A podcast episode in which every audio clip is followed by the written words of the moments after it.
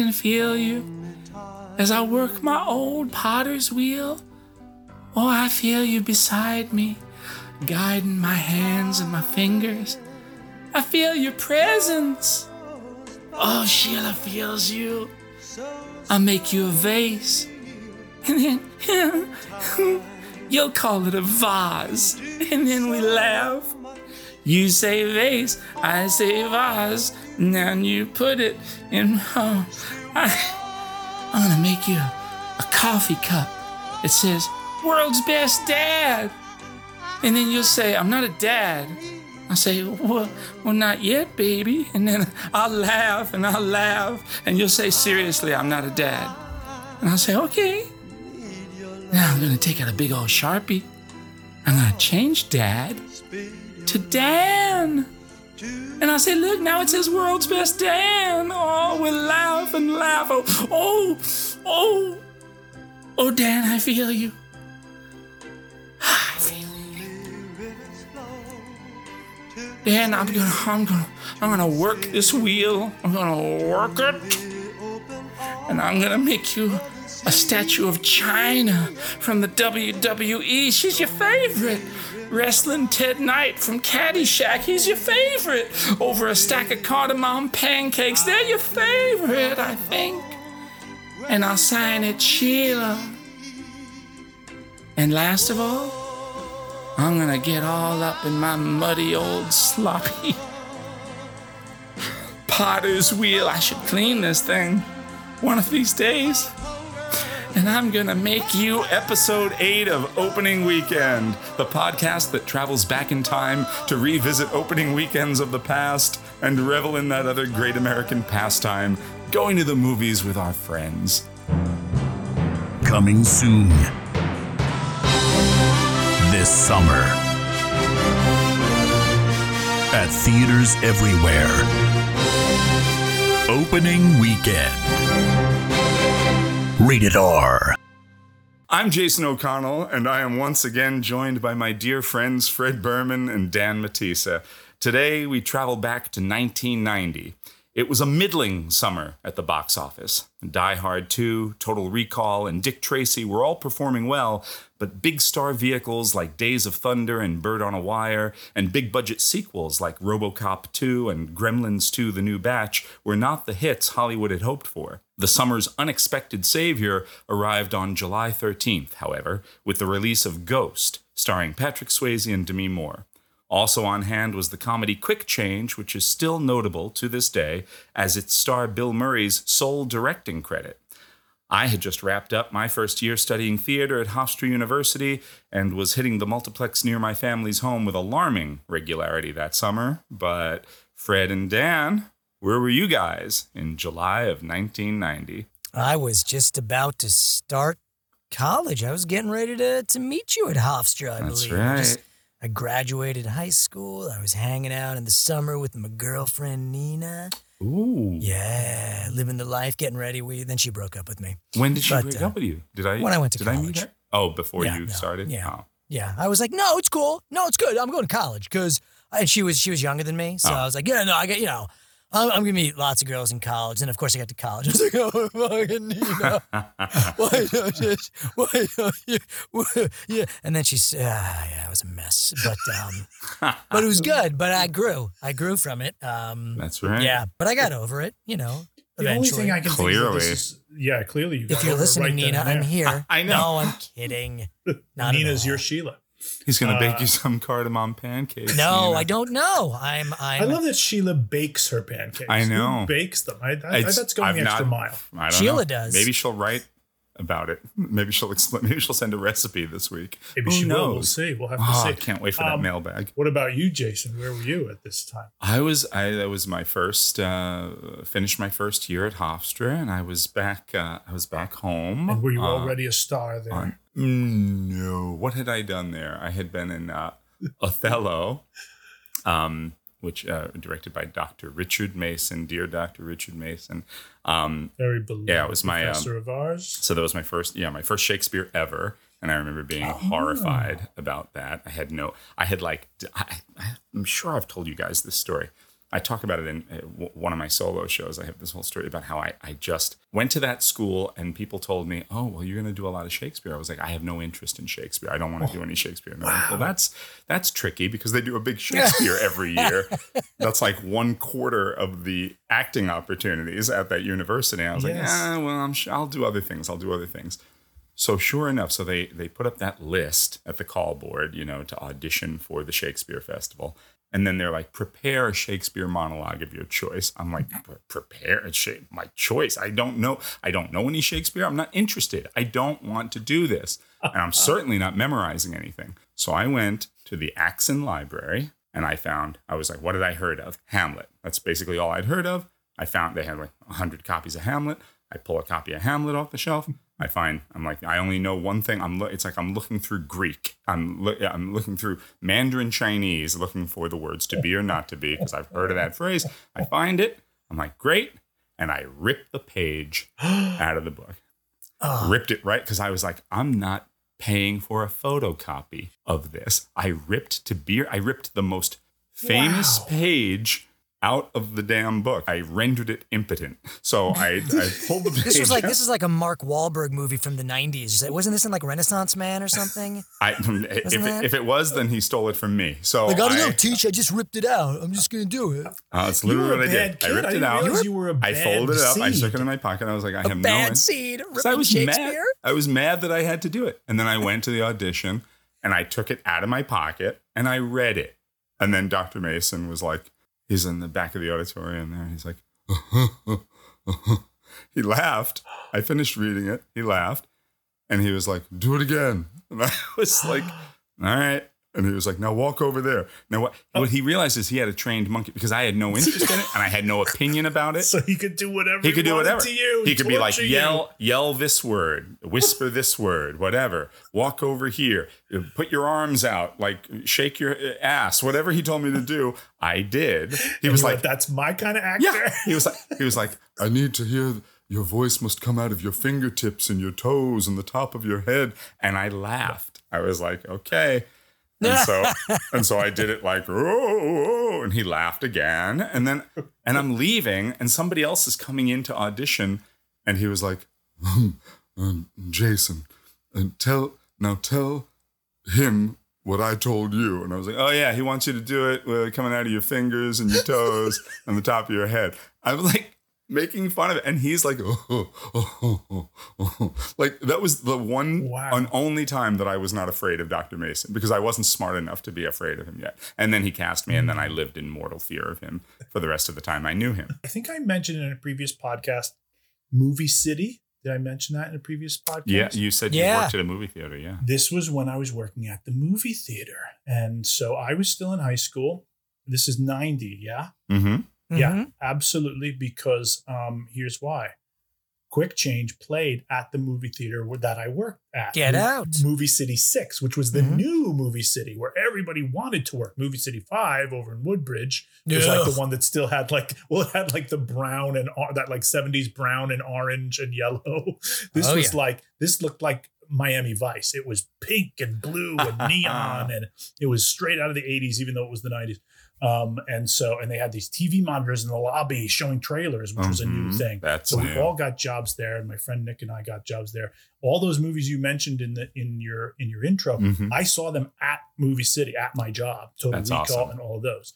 Um, and my favorite memory from Movie City, I worked there with my friend Nick. He was an usher. I started as an usher, but then I sort of worked my way up, and I was in the box office. And uh, and he's like, "You got to go. You got to go over to the bathroom." I was like, "I'm in the bo- I'm the box office guy tonight. No one else knows how to do the computer. You can't." He's like, "I'll I'll cover you." I was like, "You don't know how to work it." He's like, "You have to go into the men's room right now." You've told me this story. And I No. went, all right, all right. If anybody comes, just tell them to hang tight. I'll be right back. What am I looking for? He said, he goes, you'll know. Oh no. And so I go to the men's room. you'll know it when you see it. That The exactly, you'll know it when you smell it because as soon as I oh, opened Oh, the door, God. the smell hit me. I opened the first stall. I- It defied reality. It defied human biology. Because the only way to explain what I was looking at was if someone had been able to like did you ever see anyone spray paint a house? Yes. This was as if someone like spray painted poop from their butt Oh. all over every wall of the stall, including the entire back wall. It was everywhere. It made Oddly no enough, sense. that's that's the design of our house outside. when we bought our house, we got the poop spray. It's I I think it's great. I think the color is nice. I'll Yeah. give it that. It's a nice color. No, but it, It keeps the animals away. well. The What wouldn't? smell.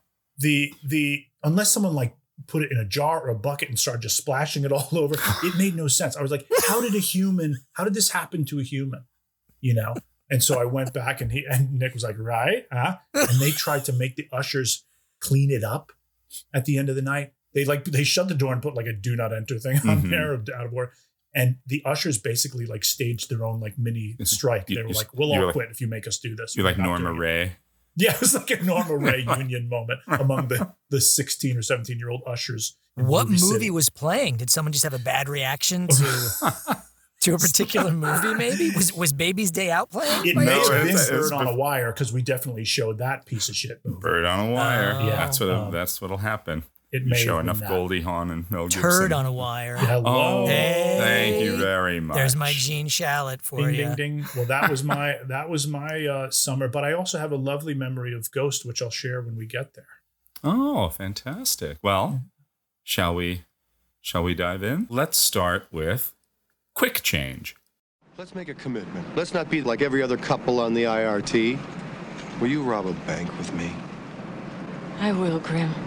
I will. Bill Murray, All right, can we just calm down a little, please? Geena Davis, Well, we'll never make the flight. We'll have to sail a raft to Fiji like Thor Heyerdahl. Oh, please, God, Randy Quaid, we need a cab. One lousy freaking cab. Jason Robards So easy getting in. No way out. in a major metropolitan comedy. Quick Change. Was that our plane? No, no. If it were our plane, it'd be crashing. God, I hate this town. Grim, a burnt out New Yorker played by Bill Murray, has devised an ingenious plan to escape the city he hates so much. Dressed as a clown, he robs a Manhattan bank and cleverly escapes disguised as a hostage, along with his accomplices, girlfriend Phyllis, played by Geena Davis, and best friend Loomis, played by Randy Quaid. However, while robbing the bank was comparatively straightforward, the getaway quickly turns into a nightmare, as the relatively simple act of getting to JFK to catch a flight becomes a tangled ordeal of obstructions, including con men, mobsters, confused road workers, bureaucratic bus drivers, and a cabbie who doesn't speak a word of English. And all the while, the equally world weary but relentless chief of police Rotzinger, played by Jason Robards, is doggedly on their tail. Quick Change holds a special place in its star Bill Murray's heart. After a few years out of the public eye and slightly less comfortable turns in Scrooged and Ghostbusters 2, the shift towards the Murray we know today, the Murray of Groundhog Day, Rushmore, and Lost in Translation, arguably begins here. Murray's co director, Howard Franklin, has said that the set was a harmonious one, and that on the eve of the movie's opening, Murray described Quick Change as the best professional experience of his life. The two men would later collaborate on Larger Than Life and The Man Who Knew Too Little, but Quick Change was, to this day, the only project that has seen Murray step behind the camera. A critical success but a commercial letdown, Quick Change made 4.7 million on its opening weekend with a total haul of only 15.2 million dollars. Fred and Dan, what did you guys think of Quick Change? I wanted to like it more than I did. I don't think I saw it when it first came out. I probably saw it shortly afterwards. Mm-hmm. It's so interesting that you say that because I, I about the sort of that that that shift in the Bill Murray persona because I, I felt that in rewatching it. You know, because you have those different stages of Bill Murray. You know, the, the, the Saturday Night Live goofy Bill Murray of you know mm-hmm. meatballs and Caddyshack. Caddyshack, yep. Yeah, and then there was just sort of like the then you got the Ghostbusters era, that whole thing. Ghostbusters and then, in Stripes, the kind of Yeah, the, the, the man on a kind of a con thing, like Yeah, what Dan was totally. talking about when we were. And I uh, noticed that with this when I was watching it again. I'm like, oh, here's the. Sh-. I saw that shift where it was going towards that more restrained, more introspective, More melancholy guy. melancholy. yeah, there was there was a deep sadness there, and I really enjoyed him in it. Um, Mhm. Like from the you know, first shot, right? Like him in clown makeup with like kind of this placid lo- or, or Yeah. really almost almost a frown on his face, like the Yeah. you know the, the the smile painted on, like Yep. you know I'm uh, which which I loved, and I loved that for other reasons too. Because I mean, what the things that I liked about the movie was it was it was such a New York movie. Yeah. and I I feel love like it, it was um, obviously I, I think it's a, an easy thing to say that it's there's a Dog Day Afternoon quality oh to sure, it. absolutely. You know, um, bank robbery gone wrong, and just this hapless guy who's just trying to do something not right. Robbing a bank isn't right, but you know he's got this simple idea of getting away from it all. You know, and being happy with his with his loved ones, and it all falls to shit. Um, so there was that, but I love that that shot in the beginning, just seeing the one train and him. It was a very realistic New York shot. It wasn't like silly New York. This is crazy. It was if you're from New York and you've been on a rush hour train, Oh yeah, you you could relate to that. You've seen the schmuck in the clown costume or something trying to get out, and everyone just rushing in. And right from that shot, uh, there was something very comforting about it, being a New Yorker and saying, "Oh, Oh, okay, yeah. this is," I and they get it right. yeah. For a movie know, that the- keeps saying how bad New York is and how what like saying oh this fucking place and I can't wait to get out of here. It's like a it feels like a love letter to New York too. And I think I read that somewhere. It says like only somebody, even though it's kind of a, a middle finger to New York in some Yes. ways, it's also the type of movie that only somebody who loves New York could have you know could have made in yeah, its way. and you I like that there was so much in the outer boroughs. You know, Mhm. they it was just everything about it, like the hot dog vendors rushing to the scene. There was yeah. they got the flavor of New York, and it didn't. Again, it didn't seem like a kitschy movie New York. Like it didn't. You know, it was filmed in New York. It wasn't filmed somewhere else, and the exteriors were filmed in New York City. So that was nice. Um, I guess it, it- it's also I wanted more of that. I didn't understand I, why he hated it so much. I wanted to. I wanted to get a little more background on his character Mhm. and why he wanted to get out so badly. I got that he was that he was been stepped on and downtrodden. There are a couple lines about him having been a city planner. Oh, Yeah. You know, there? Okay. And I and I guess that that's sort of what we're we're led to believe maybe fed his frustration about the Mhm. city because here's the you know we we all lived in New York for a long time. You guys still live there. Um, you're just outside of New York, Fred. But but the the you know the thing you always hear is greatest city in the world, greatest city in the mm. world, and to be a city planner in the greatest city in the world when there is so much that is not great about it, about the way it is has been Yeah. planned, you know, the way it continues to be planned, and what gets built, and what and what's still ancient, like the subway, and what's you know still doesn't work, and the traffic and the overpopulation. You know, to be a city planner in a city that defies any attempts to plan it has really gotta be sort of the the the main thing that's driving him. That's great. I, guess, I didn't just- even I- know what he did before. I, I didn't even catch those lines. I remember thinking, well, what Unless is I his- misheard it. Unless I no, I misheard think it. you're No, I- right. I- you might be right, there- but I- there I was just one didn't or know two what things his sprinkled background in. was. I guess I just I, I wanted I wanted to see more of that uh, a Sure, little bit. yeah. You know, I just what what motivated him to do this to rob that bank. You know, and then Geena Davis has lines throughout saying like, "Who are you? You're turning into this world class robber." You I wanted to see a little bit of what life was like for him before. Yeah. So that you see the turn. Yeah, I got I, I guess, or even just to hear it, have that. Maybe you don't need to see it, but just have it dropped in a bit. You know, Yeah, give him a speech about it or something. Yeah, or I don't know. Like with Dog Day Afternoon, you know, it's set up, it starts, and then you find out halfway through the reason he's doing this Yes. is to get the money for his lover's sex change. Right. So even if it doesn't have to be that grand, but just something of like, Jesus Christ, I got to get the fuck out of here. Like, is this it? You know, I, you know, I'm not a screenwriter, but, um, but You that know, I- was my feeling. I, I enjoyed it. I just, I wanted to like it. I wanted to like it more. Well, it's based on apparently it's based on a novel, and I think in the original novel, saw the character is kind of a career criminal, and so they yes, kind of I read that. they uh, Ah. they kind of uh, altered it somewhat to make it that it was like this isn't like you know a, a common occurrence for that. Like this is like Yeah. a, a one big event that's supposed to help shape the rest of their life, but they're not. You know, none of them are criminals uh, outside of this experience. Um, at least that was the impression I got. I don't think that they're I didn't get the sense that they'd ever robbed anything before, or uh, Well, that it was just no. thing No. they, She's got a lot of lines about, about- right? She says, like, mhm. Yeah, she's got a lot of lines about you. You're you're really good at this. Who am I going to be in the life of this newfound? you Right. found your Yeah. passion Mm-hmm. is almost like what she's saying to him. You found your thing, and how do I fit into that?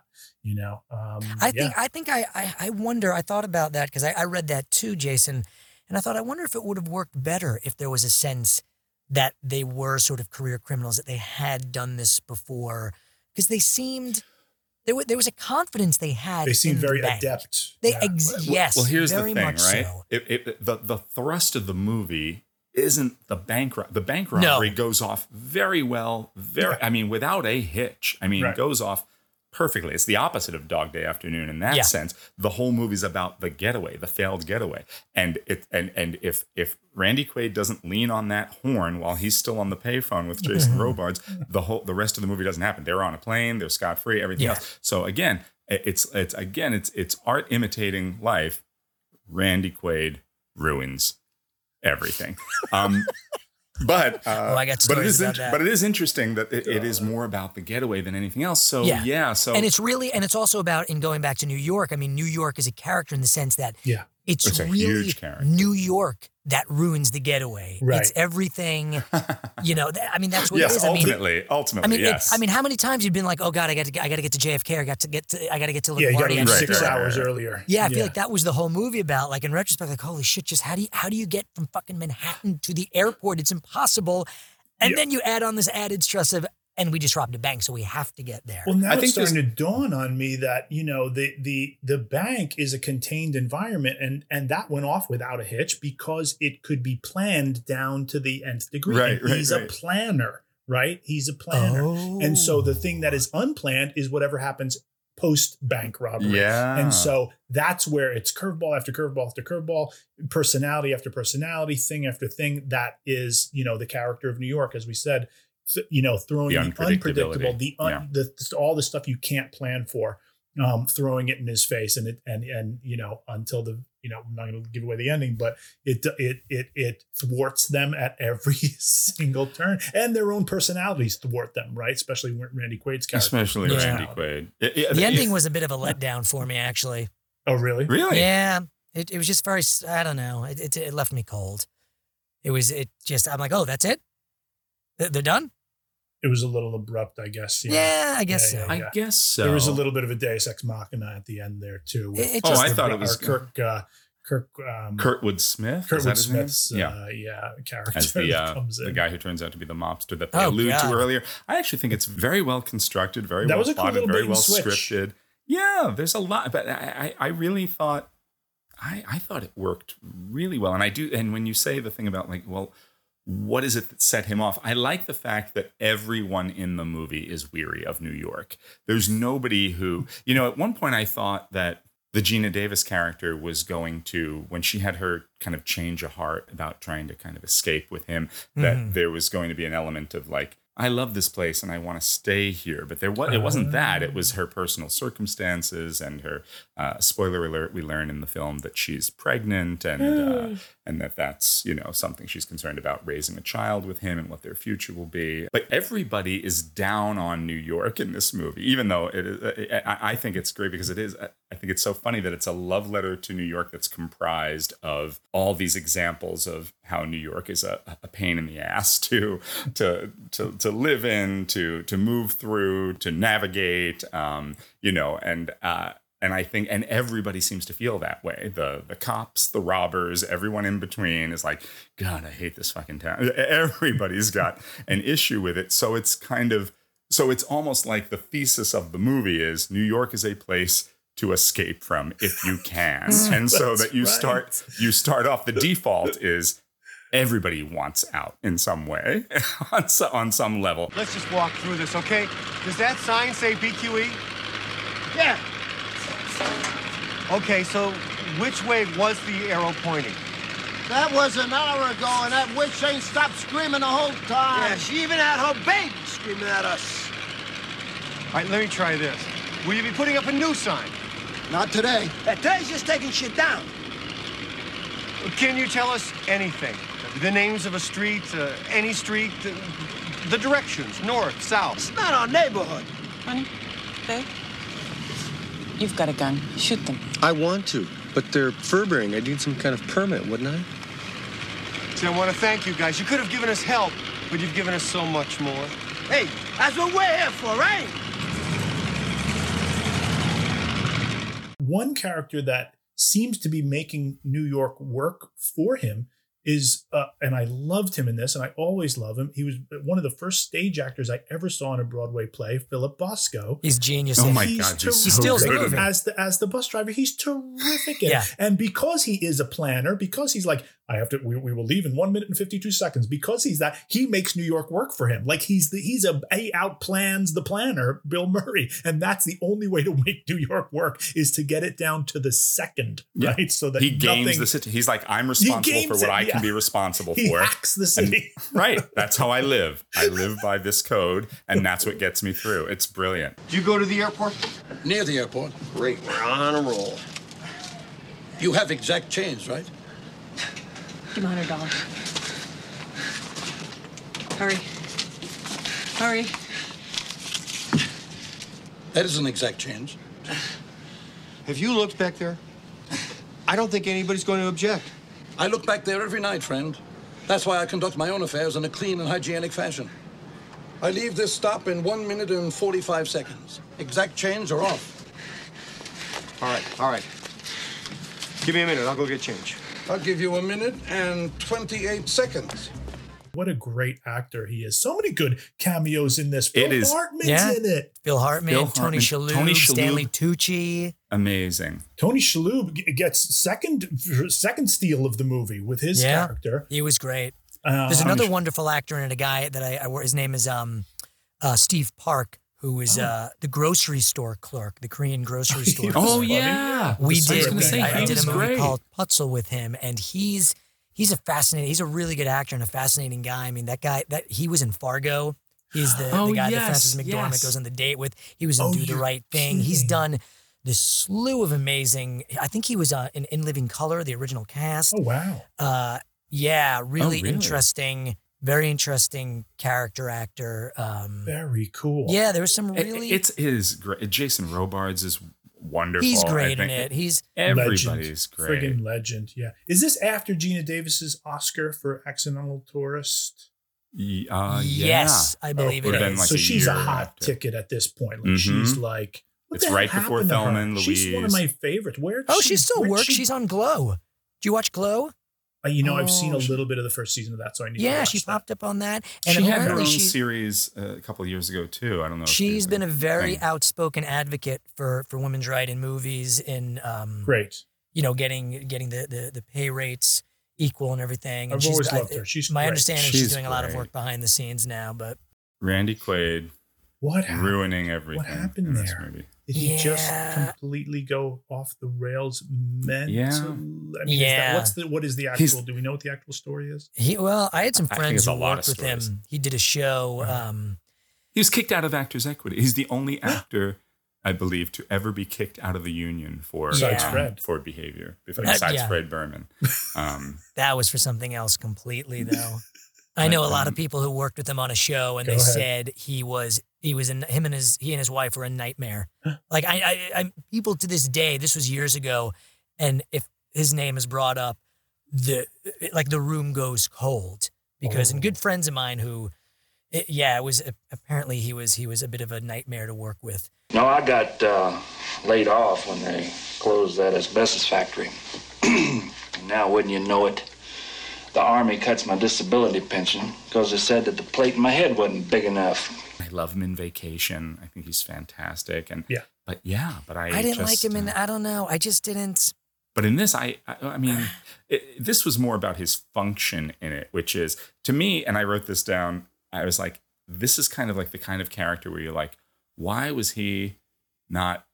I know it's we're old friends. We're you know you're my best buddy from childhood. But I'm like, when when this kind of when life is on the line and money is on the line, this is the kind of guy you drop off a no, bridge. and, and that was I- and I that was mean- the thing because I was I was I kept He's like Ned comparing him- Beatty in Superman. He's like he's like, how do you have this super genius? How do you have Gene Hackman is the the most brilliant man in the world, and then you have your assistant, like your partner, who is a complete disaster. Why, it's the most brilliantly diabolical leader of our time, surrounding himself with total nincompoops. I'm back, Mr. Luthor. Yes, I was uh, just talking about you. You're followed again.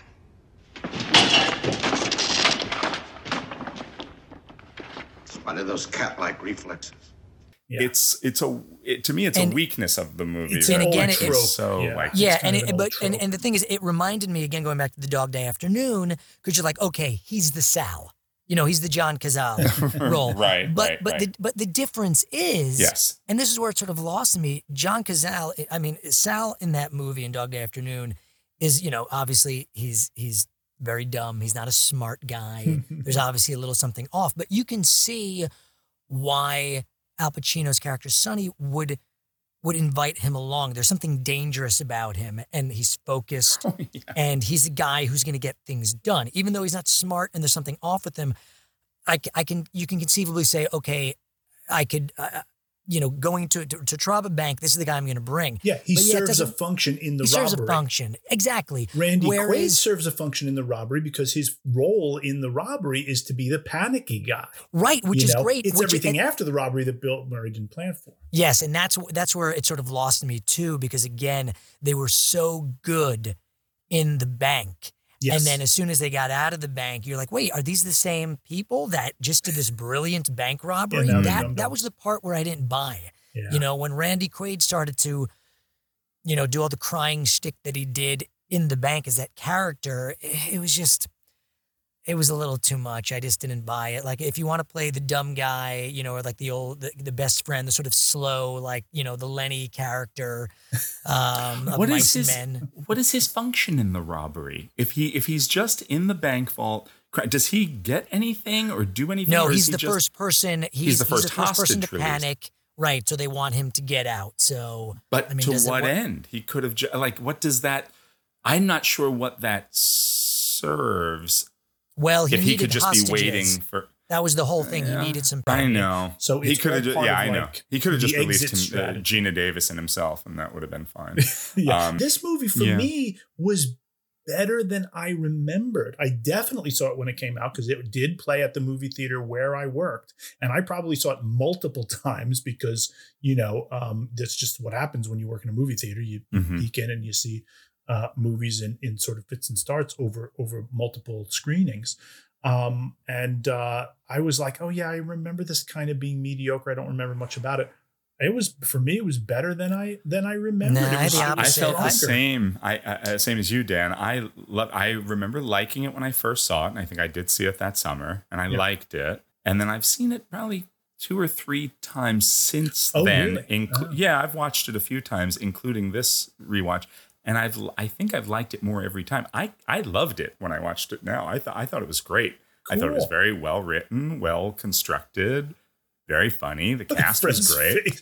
Fred No, I looks like he I just didn't- farted in his recording booth. I thought it was great. Well, I, well, I did. I thought it was totally I funny did. and Okay. charming, and like, and it was. See, it I didn't a- laugh once. I didn't have one. I, I literally didn't. I, and that doesn't. And you know, Oh, maybe I laughed was. all through it. I laughed all through it. No, I didn't laugh at all. I didn't find it funny, and that and that's you know, it doesn't have to be. It doesn't have to be a laugh out loud type Sure. thing just because Bill Murray's in it. And again, that was when I realized, oh, this is the shift. This is the shift in Bill Murray and what he's Yeah. doing. But I, I, I actually found some of the writing a little clunky at times. The stuff with him and Geena Davis, I just didn't. At at times, I don't know. It It just did I- feel a little tacked on at times. Yeah, I, I just right. didn't. I, I I wasn't invested in the characters as I as I as much as I wanted to be. Mm-hmm. Flores para los muertos. Los muertos. Los muertos. What does it mean anyway, Grim? Flores por los muertos. I sure couldn't tell you. You know, Grim. It means flowers for the dead. Oh, God. We're all gonna die. I just enjoyed the hell of it. Maybe it's maybe it's because I I'm I'm missing the bustle of New York City right now, and just Hmm. anything that like takes me to to the to New York City and all its lively, imperfect, dirty realness. It Uh, did make me feel fondness for New York City and my memories of having lived there for so long. And it also brought back every memory I ever had of frustration with getting from point A to point B in New York. And anybody who lives in New York for any, you know, any any extended period of time knows what that is. They know what that feeling is. It's like I have to get to a place and I can't frickin' get there because of the city. It's like, yep, I, I remember that feeling of like you got to leave 94 hours before you need before your plane takes off to get any place. It it it, it really evoked that for me. I thought Shalhoub was fantastic, by the way. I Shalhoub really is fantastic. He he's always been great in fantastic in everything. everything. and of course, it is so funny. You look at him and like Stanley Tucci, like two of the greatest actors of our time, and and it's like, boy, this is in these early days of their career. eh, You know, every time you saw these guys, they were playing some sort of ethnic stereotype. Like, how many cab drivers who can't speak English has Tony Shalhoub played, or like, well, you know, like Wings, he was he played Wing. I mean, he and- spoke English on that show, but he and was this- in Wings as a and character and forever. Tucci is always hey, hey, you know he's got the gold chains and he's working for something you know I mean he's the, the gangsters it's just, but they're wonderful they're wonderful so in, good. in the film Uncle Mike, Uncle Mike, Mr. Skelton, wait a minute. No, wait a minute, wait a minute, wait a minute. We don't want Mario to come in here, that big bald giant with, with the stupid sunglasses, knocking everybody around for kicks. I mean, you know, I mean, nobody's stupid enough to do this for a few K. They gotta know that Mario's gonna come after them and pull out their livers. I mean, you know. I think that I might be right on this, so, you know. those two guys jousting on the bicycles and whatever That was a great- that neighborhood. was a great it was an moment. amazing little Yeah. scene My friend Nick and I used to do that on our bikes in front of his house. I don't know It if it was was so inspired. It couldn't have been inspired by, by that movie because we were much younger and we the little joust kid ringing the bell like Yeah. Mhm. it was so And the Flores de los Muertos moment. That was great. moment, That's that like a was so Wizard of. Oz scene where they they, they get off the bus and then it's just like this. It's just this dark alley with just a shaft of light. It was like very much like Dorothy and and the the Cowardly Lion and the Tin Man, like kind of walking down this path, like you know what what awaits us on this journey Yeah. to JFK, and then the woman saying "Flores de los Muertos" or Well, para, para los had, Muertos. we've all I thought had it was those so funny. mystical moments in New York too. You know what I mean? Those magical, weird, unexplained, almost supernatural moments in New York Mm-hmm. where you go, "Did that just happen? Did I actually see that? Am I actually here right now?" Or am I in some alternate reality? New York does that to you. It That was like when I was standing waiting for the subway and the subway came by and it was a completely empty subway except for the one lone man squatting down with a huge poop hanging out of his butt. Just and, and the train just went by me really slowly as we I just watched this man pooping on the the one train. It was a magical mystical moment for me. And then It when you got on the train, I said, "Welcome," and that was how we met.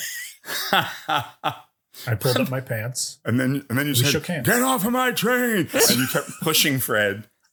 Ah, perfect, perfect. Yeah. And You taught him how to break Vincent things with his mind. Yes, you did, in so many ways.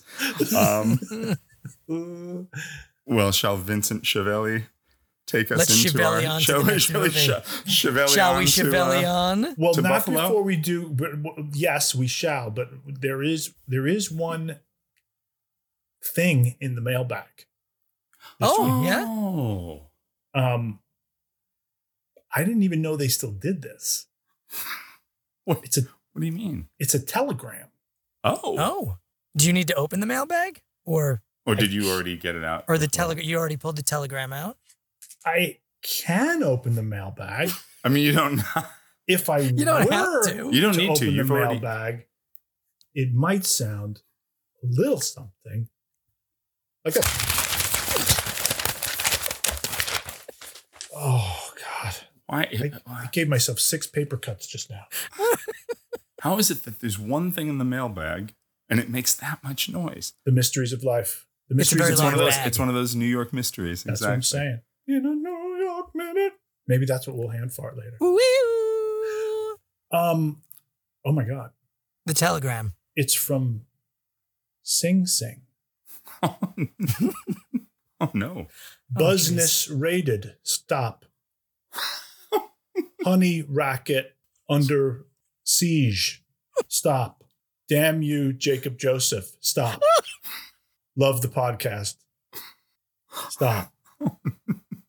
Sheila. Wow. Send pancakes. Oh wow. Oh my god. So wait, she's We didn't. I she's didn't realize. Sheila was. She's in Sing Sing. Well, she. I guess, I guess her and Adam were really deep into something in the business.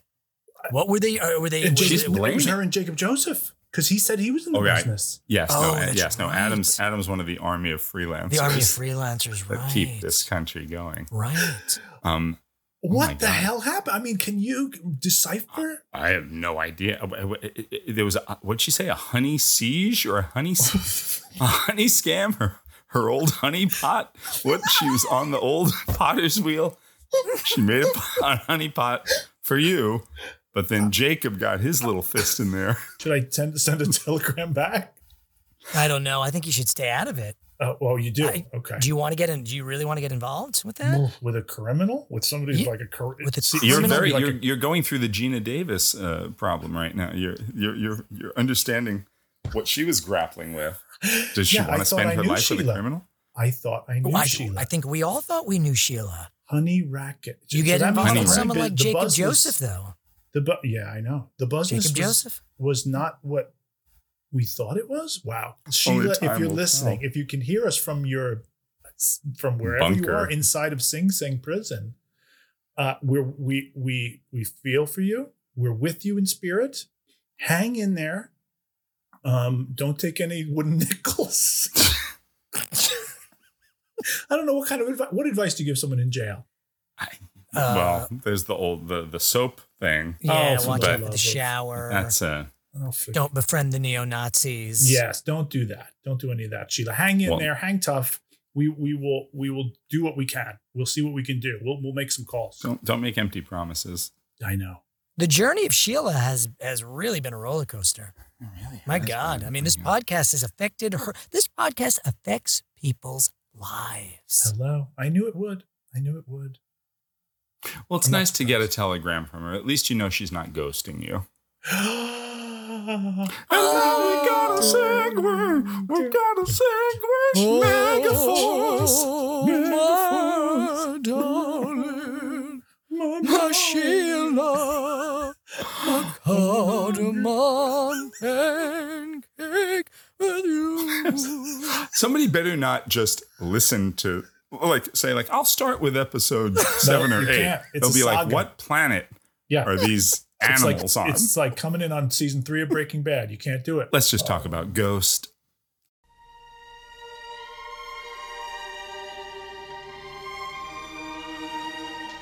What's the matter?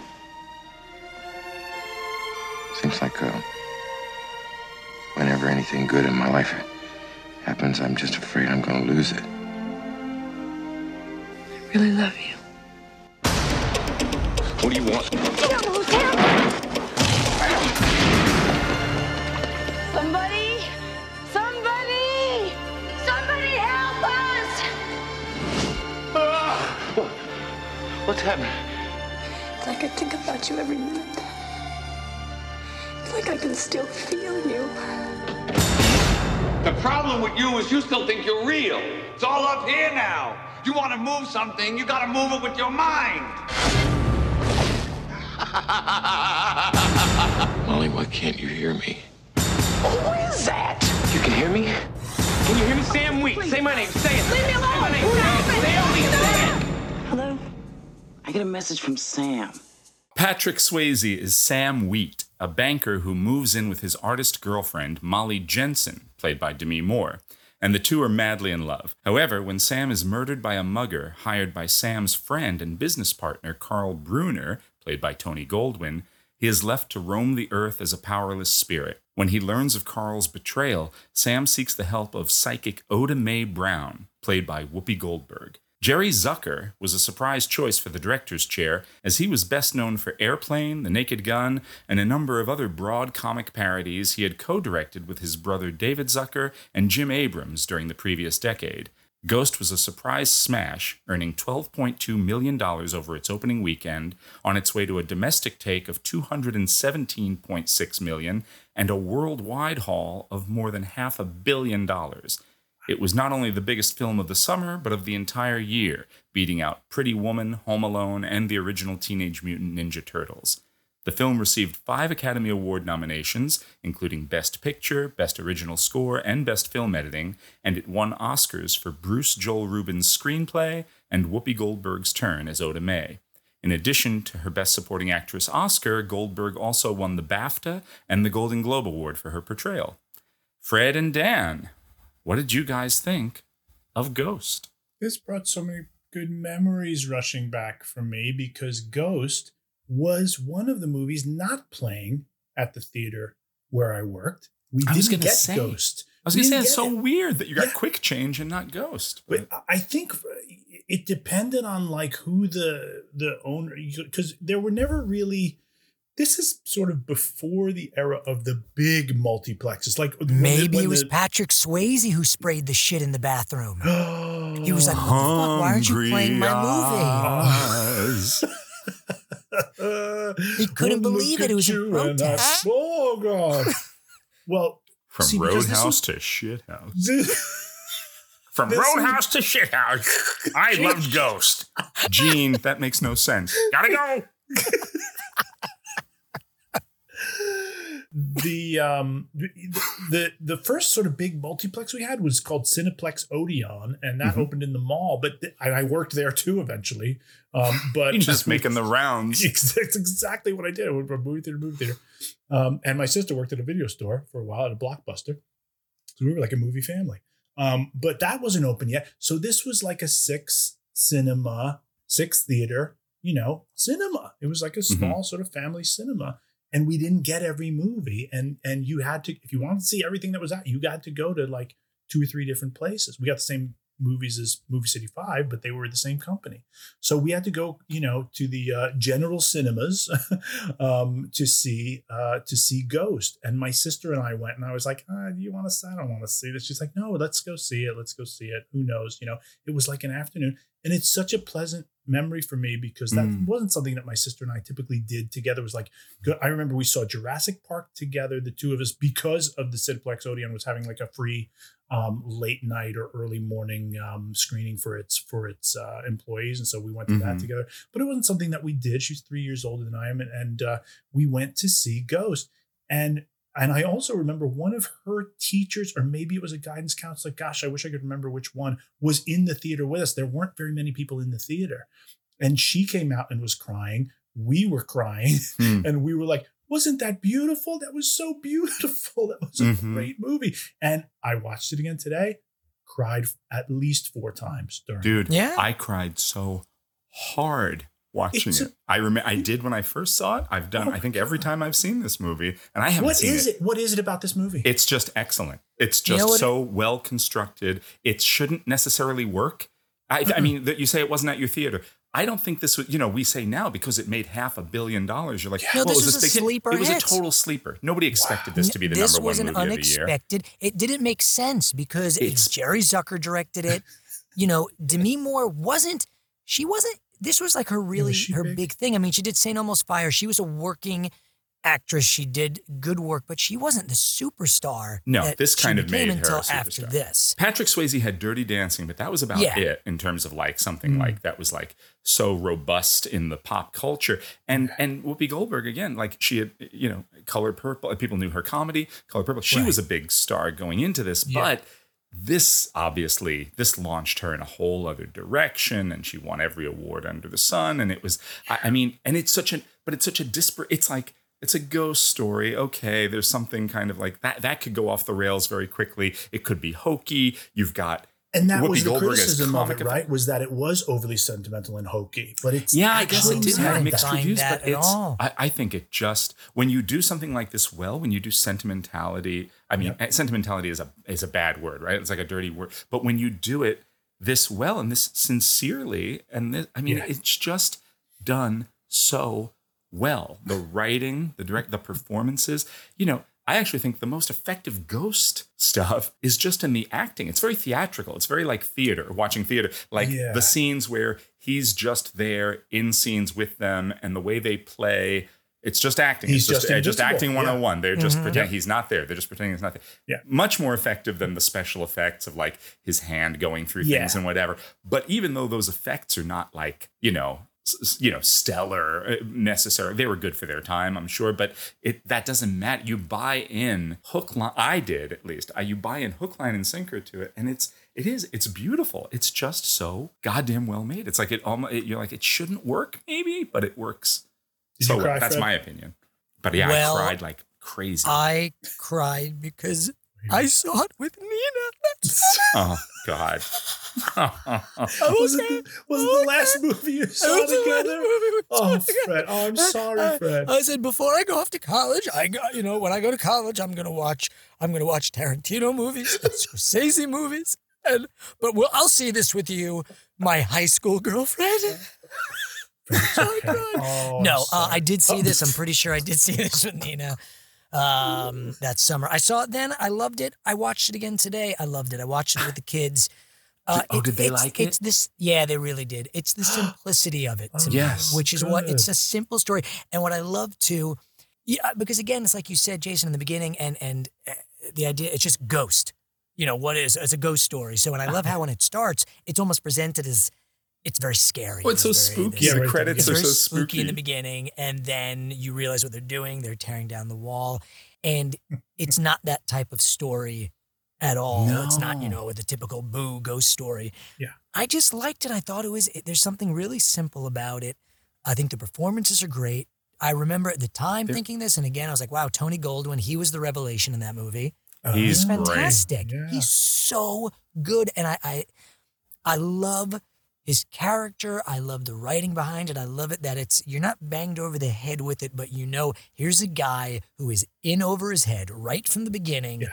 He they play off the fact that he's got ambitions, and which was really interesting. Did you realize the, the play that they're going to see? Oh, yeah. I thought about. I, I didn't Oh, yeah. notice they go to see Macbeth. You're see Macbeth. And yeah. it really hit me watching it again when when he writes murderer on the computer. Oh, yeah.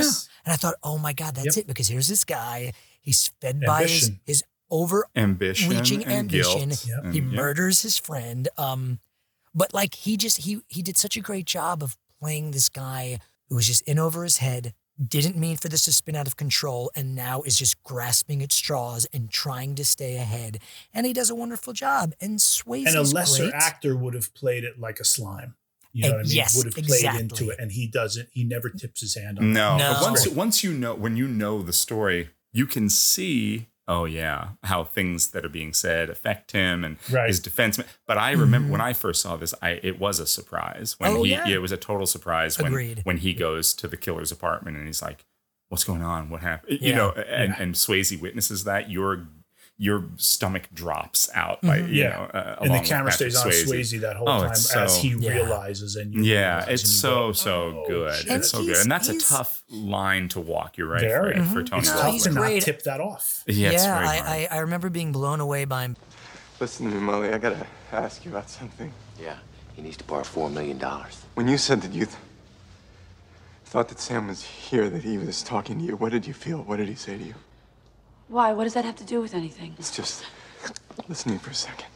This psychic lady, I want to know what she told you. I want to know exactly what she said.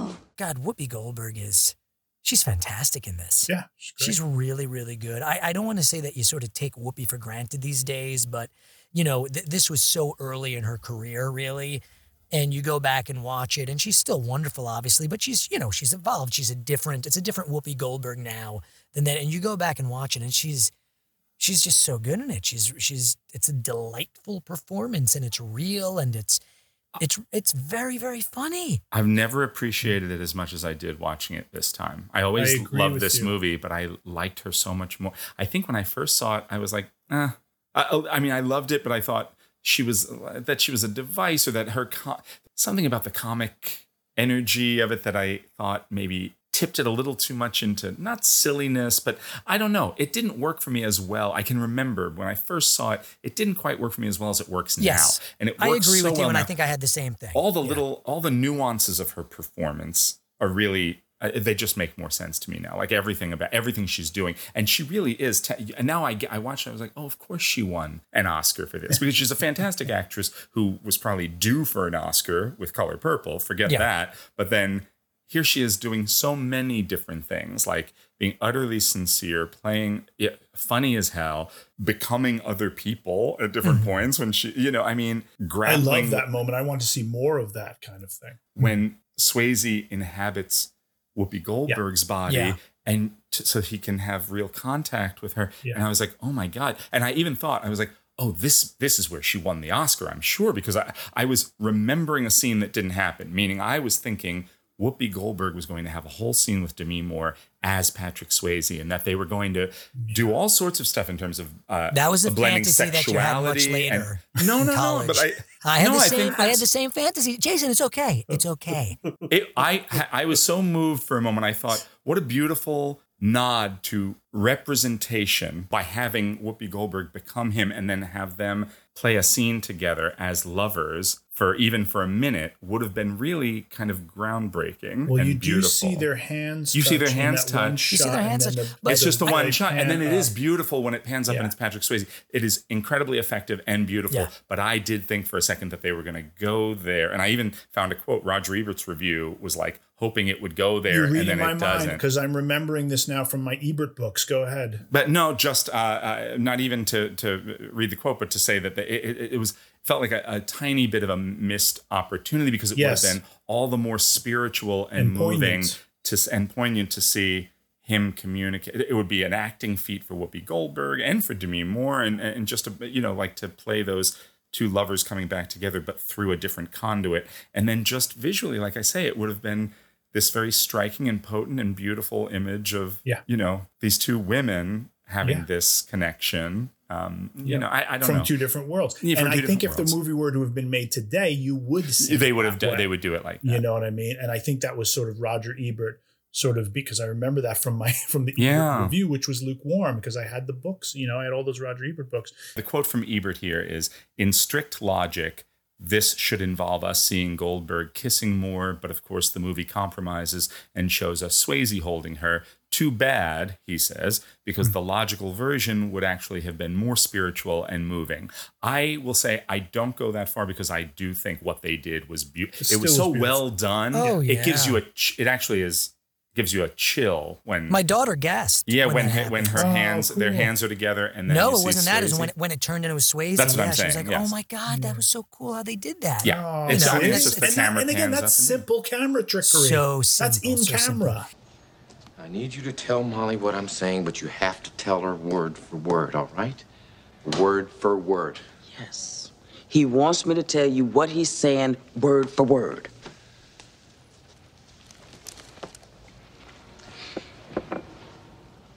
Molly, you're in danger. Now, you can't just blurt it out like that and quit moving around, will you? Because you're starting to make me dizzy. I'll just tell her in my own way. Molly, you in danger, girl. Now, speaking of logic, this is something I did think of this time, and I feel like I thought this way back when it went when he's going to look for Vincent Schiavelli again, and you see him. He's searching the subways, and you see him going down the escalator stairs. He's walking Yeah. down very fast, and suddenly it dawned on me: wait a minute, because he's got this whole sort of Mr. Miyagi moment with Vincent Schiavelli teaching him, you know, this is how you touch things. But so logically, wouldn't he sink beneath the ground? No, I- I know the those- rules of being a ghost are fast and loose. In I this thought they're Yeah. pre- they're pretty good though. They they're, Yeah. they go they go to great lengths to say this is how he discovers what he can do and can't. Like when he realizes that the cat notices him and is affected by him, and when he can't communicate with Demi Moore, and there's the the the, the killers in the house, he knows if I stare at the cat, the cat will will react. I'll, that's the only thing I can affect in this moment is the Yeah. cat. So he learns bit by bit the things he can do to affect change, and you know he learns as he goes. And the movie's very clear about that. Fred, I thought the same thing too when he comes down the steps. It's because of how fast and how Yes. Purposefully he's running down those steps. I had Yes. the same thought. I was like, he should s- slip through the. But I was like, but no. But he walks around. And he sits on things in the apartment. Well, I mean, he's thing. He constantly in yeah. physical contact with real things Right. earlier in the movie. It's Yeah. just because of how It's it was that one shot. It's such an very, aggressively like, physical, his feet yeah. touching each step. You know. Yeah. But that scene. But then when it goes into the scene with Vincent Schiavarelli, Schia, uh, sorry, Schiavelli, um, Who I love in everything. The guy's amazing He's in everything. great. Mr. Vargas in Fast Times. Come on. Oh, But, his um, best performance though is in uh is in um what's the movie with Michael Keaton and Henry Winkler? A night shift. Night Shift. Night He's the guy who goes, "Where the fuck is 4K?" Yeah, He yeah, goes, yeah. And, and With the goes, "That's sandwich? 4K. He goes, he goes, I didn't want mustard on my sandwich. He takes the sandwich and wipes the mustard off the sandwich on the wall, That's right. and he hands him the sandwich back.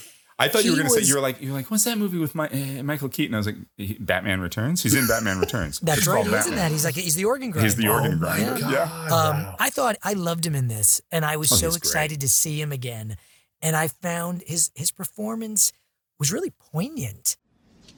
The problem with you is you still think you're real. You think you're wearing those clothes? You think you're crouched on that floor? Bullshit! You ain't got a body no more, son. It's all up here now. You want to move something, you gotta move it with your mind. You gotta focus. You hear what I'm saying? How? How do you focus? I don't know how you focus. You just focus. How did you do that? You gotta take all your emotions, all your anger, all your love, all your hate, and push it way down here into the pit of your stomach. And then let it explode like a reactor. To me, um, she's for me the heart and soul of this movie. Her without her performance and how Oh, yeah. elevated and how great it is, this movie does not work.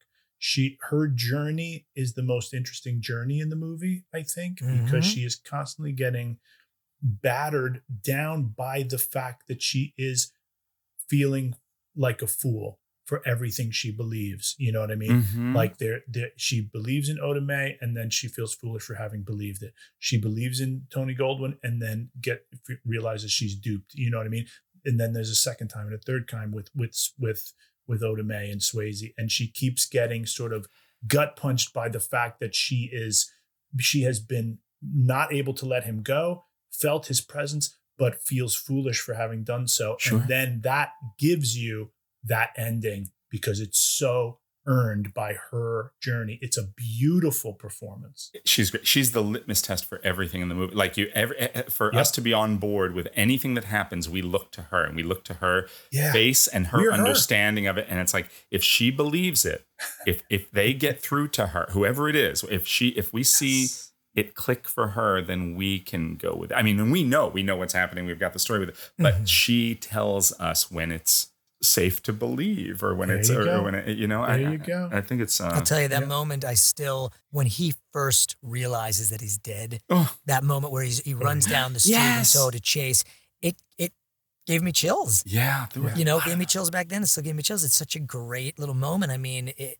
in retrospect, it's it's I don't want to say it's an obvious device, but it just the way it's played, it works. It's it's not that it's done- obvious. It's simple and it's, It's clear It's and it's simple. clean. Yeah. it's the storytelling is so good. That's what's so impressive about the fact that it's Jerry Zucker, Jerry Zucker. directing it because he's so assured.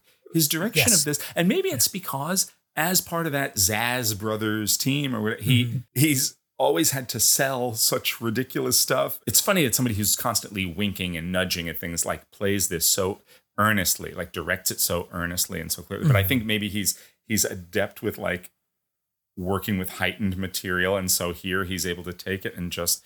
I, I- he probably it was probably exciting for him. It reminded Yeah. me of sorry of a of a I'm blanking on his name Adam McKay who did Mhm. you know started off all the Will Ferrell movies and then moved on to Big you know Short and yeah and exactly Vice. and I, and I think Yeah. it's it's directors like that like him and Zucker people who are used to like really fast zany comedy they they probably have a facility of, of being able to move a story along now that could if if if they're not such great directors that could go off in a really bad direction but I think these guys were good and they were they since they know timing so if they're given a story that maybe isn't a wacky zany comedy they still know how to move it along in a sense that there's no fat to this No. movie I- you know, it, I- it clips along it doesn't nothing is brushed by but it clips along in a nice pace it never drags Oh, it's it's perfectly paced and constructed. I mean, I, I had I've wr- written things down like how efficient the first half hour of the movie. I was like by the thirty by the thirty minute mark, you've Yeah. you've already had the moment with the the killer in the house and the cat and all of that. And I was like, that is a fantastic scene. Yeah, I was like, where moves. are we in the movie? I paused it. I was like, thirty four minutes, and then At, at the 40 minute mark, we're introduced to Whoopi Goldberg. That first 40 minutes is so potent and well paced and well constructed, and you're totally on board and you believe the rules of the movie and you care about everybody in it. And Yeah. then you you've got the cherry on top, you've got the whipped cream, you've got you've got the central um and, and entertaining performance of the movie. You've got the, the Whoopi Gold, the incredible Whoopi Goldberg performance comes in at that bit. point, and then the movie just lifts off again. And it, it comes in at the perfect moment when it's like, well, now we need her. We need levity. We need a tonal shift. We need to see Patrick Swayze smile and laugh and enjoy something and be taken out of just his plight and his world and his sadness and his fear. And yet she's completely integral to that and supports everything that's going on. It's just so fucking well constructed. And you say that thing about his pacing as a director, Zucker's pacing apparently the the writer Bruce Joel Rubin, um, who wrote uh, all his screenplays or many of his screenplays, had a very uh, very much he always explored the themes of life and death, and he was a teacher of meditation, and his uh, his Oh, work has wow. always has metaphysical themes. He wrote Oh, uh, Jacob's Ladder. Oh my and gosh. wrote, uh, that My played at the movie theater where I worked. Yeah, well, there you go. So that's the the Dan Batista seal of approval. It, play, it played where I worked. Um, no, but I mean, Was that like Jacob Joseph's lab? but apparently that's a different one. That's a different one? That's that's a, it's, That's a step ladder.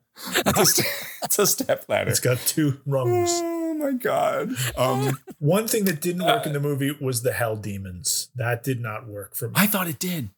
I Oh, thought the, look- I thought the sounds doesn't hold up. It doesn't look great, No, but the the sound sound like, of them is so. "Rah," like it's like it's No, Fred thought it Flintstone. was- It doesn't work. It should I have thought been it was chilling. much creepier. It should have been much creepier and much weirder.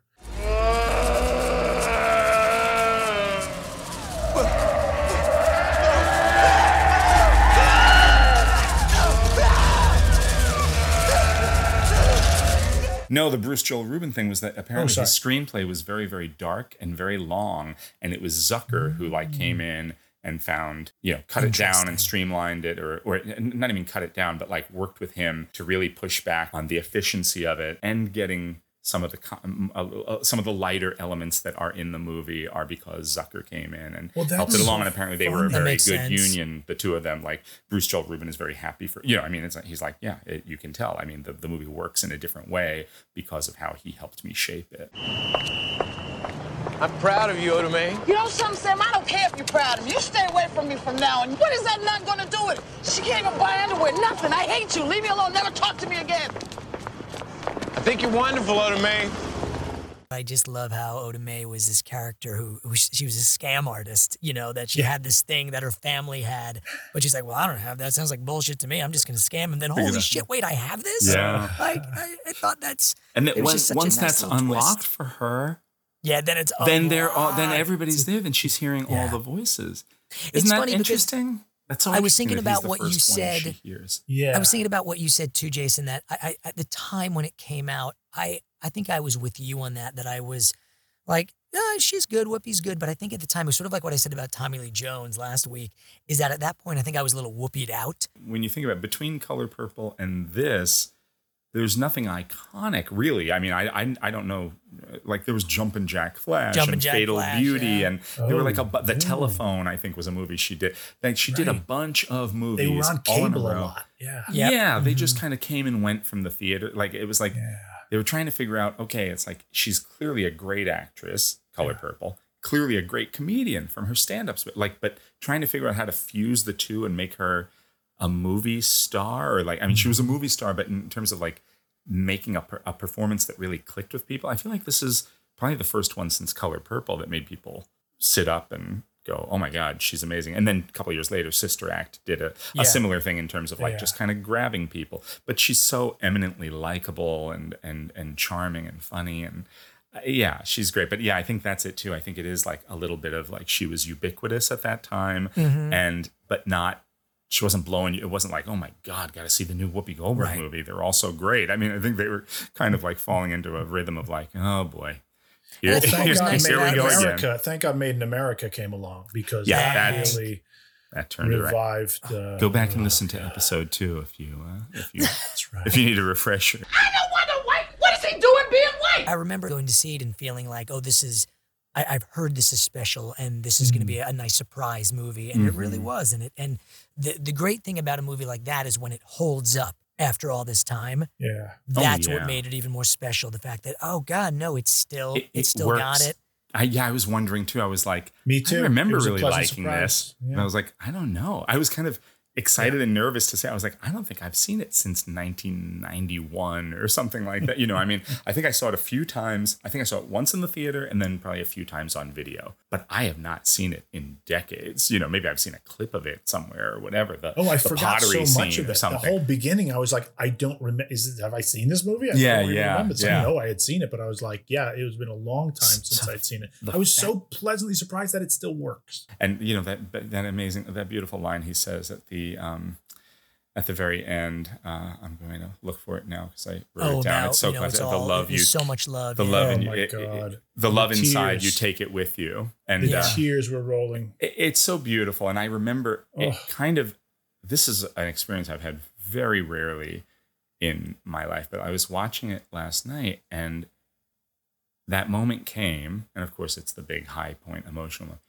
but it came and it hit me i all of a sudden i remembered how i felt seeing it in 1990 in the movie theater because i had uh I had my uncle had passed away earlier that semester, and that was the, the like just a few months before that movie came out, and it was um, you know, and it's you know, and at an age where you haven't experienced a lot of that type of thing, Right. and you, the ways in which you process it, especially I was in the middle of like second semester of college, and it was kind of a crazy, you know, there's there was a lot of residue in terms of like how things were hitting me and how uh, you know, in terms of the grieving process and how different things would land with me for the rest of that, you know, probably for, for years after that. Yeah. But that was one of the first, I can remember that moment, him saying that, speaking to her as he goes on, and how it hit me then and how it hit me last night. I mean, it decimated me. Oh. I'm sure it did then. I can remember it did then, but I it took me by surprise last night. All of a sudden I was like,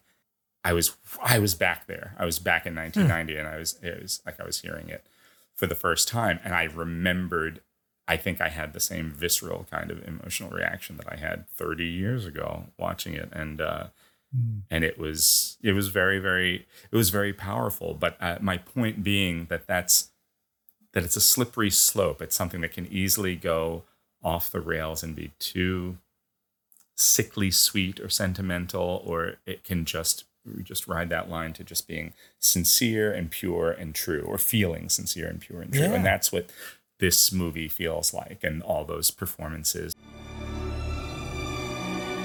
It's amazing, Molly. The love inside. You take it with you.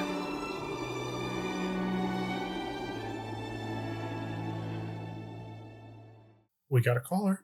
We got a caller. Hang on a minute. Okay. Wait ding ding ding ding minute, ding. wait a minute. Oh, oh. I was doing the sound effects. I love that. Effects I love that. Yes, hello, welcome. You're on the opening weekend podcast with uh, Dan, Jason, and Fred. Fred. Fred. Uh, hello. Yes. It's Nina. Oh my god Wait. What? Nina? Nina. Fred, I miss you. I miss, I miss you, Fred. Jesus. Nina. Well, I don't. I don't. I don't want to say your last name for privacy issues, but the, the Nina. This. Are you okay? You don't. You not don't not the pinta well. or the santa maria I dated them afterwards. How dare you? Sorry. How dare I'm you. sorry. I listen. You I'm broke up with me. You broke up with me. To I was a free man. To man. try to get you to come back to me. To try to prove, get you to prove your love to me. Did you become a smoker after we broke up? yes. Very heavily. this is exactly what those those shadow ghosts and That's ghosts what I was sound like. thinking. oh my god you're not dead You- are you're you, not a demon, are you're you? not a demon She hung up. i think that was a demon Oh my God. I think Nina's a demon now. That was terrifying. She's coming. She's haunting me. Or like a really heavy smoker. But I, either way, Either way, terrifying. Really scary. My God. You know what makes me think I we, we did the right thing? How did you? We did the right thing. Bre- breaking up. Yeah. Yeah. Because ugh, have you ever kissed a smoker? Disgusting. It's gross. Have you ever kissed a demon? Even worse. Hot. No, it's, it's okay. Yeah, I was like, it, it has its moments. How did she get this number? By the way, that's what I want to know. How do these oh, Yo, people she's a get demon. this number? We don't. I don't know. Demons get You've never anything. announced it, and yet people are constantly calling to Very talk about, strange. and always seem to know. The first couple of weeks, they seem to have the good sense to comment on things from the previous week. Right. Anything so from the that one would be would, Yeah. would kind of understand how they got the information to work with. It's shocking that all lately people are just seem to be tuned. I mean, I guess the government is always in. watching. I guess They're it's Damn just- you, in damn in you, real Steve time. Jobs. I mean, if they're a demon, then that that would make sense. They're they sort of just live in the ether. Well, you dodged a bullet there, Frederick. Boy, I did. Wow. But look, we had good times, but we've moved on. I'm a happily married man with children. She's a smoke fiend demon. and look, I hope, you know, we're both happy. We're both in different places in our lives or mm. unlives in her case. Oh, so no, boy. God, I hope she's, I hope I she's, wish her doing well. Yeah. I hope she's not. if she demon. does live in the underworld, let's just hope she has a coin for the ferryman. Let's just hope. We're bringing back all the episodes tonight, baby. We are. This Every is uh, single one. See, this is why you I got to would think- listen. You to- wouldn't think this we is why I got to have listen earned to a all greatest of them. hits yet, but that has to be episode 10. The greatest moments. The greatest hits. Greatest moments The of greatest the hits. podcast. The greatest moments. greatest for- moments from the last ten weeks. for our 11 listeners. Uh, one week per listener. One moment per listener. Be great. That's it. We should have everyone, all of our listeners, write in their favorite moments for the 10th episode, and then we'll somehow bring them up in a funny and pithy way. We'll spend a year editing them together. It'll be great. Watch what the fist is doing. How many Sheilas would you give to Ghost on a?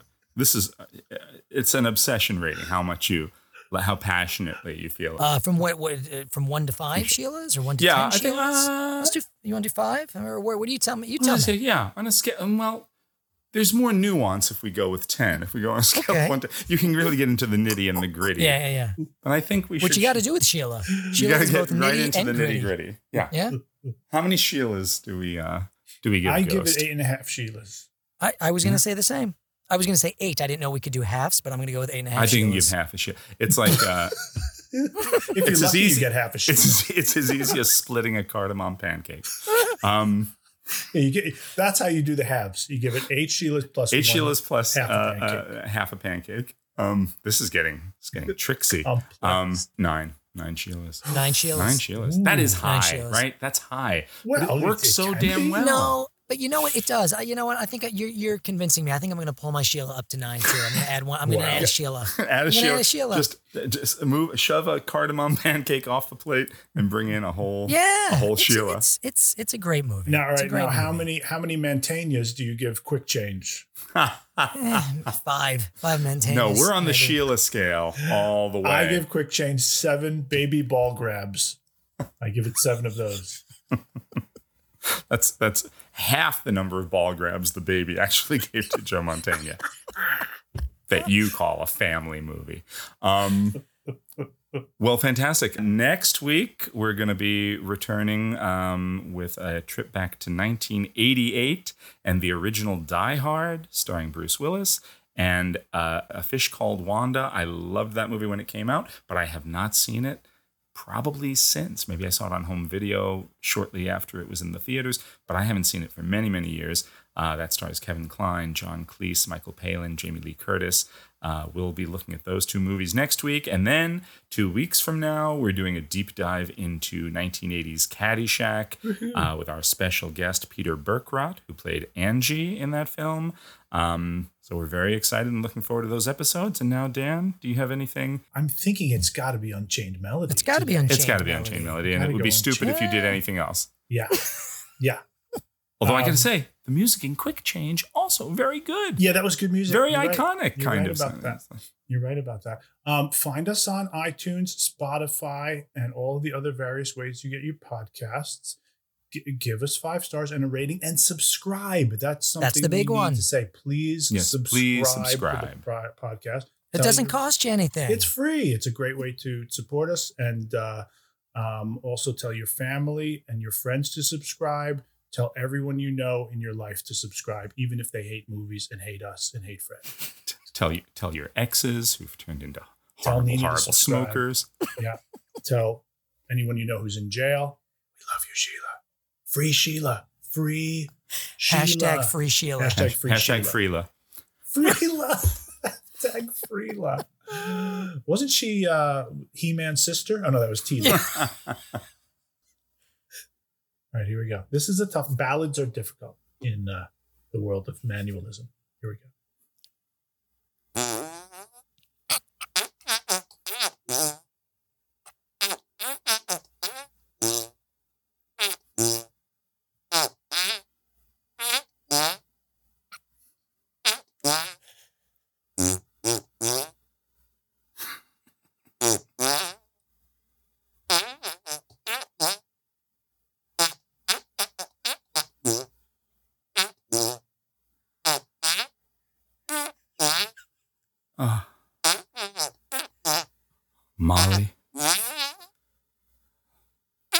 Inside. It stays with you. It's beautiful, Molly. I'm going to the light. Bye bye now.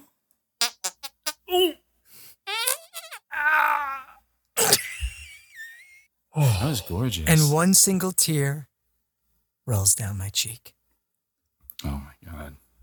My God. That was beautiful and horrifying. all I don't same think I hit one accurate note. Don't worry about that. Don't never you mind about that. Does it matter? It was very It was moving. beautiful. I don't know. It was great. Didn't you hear it? Patrick Swayze had a whole beautiful scene set in front of it. You couldn't. That's why I was crying. Yeah. That's why We're all Fred's crying now. We're all crying now. We're all crying. All right. It was beautiful. Just go away, everybody. We'll see. We'll, we'll see you next week.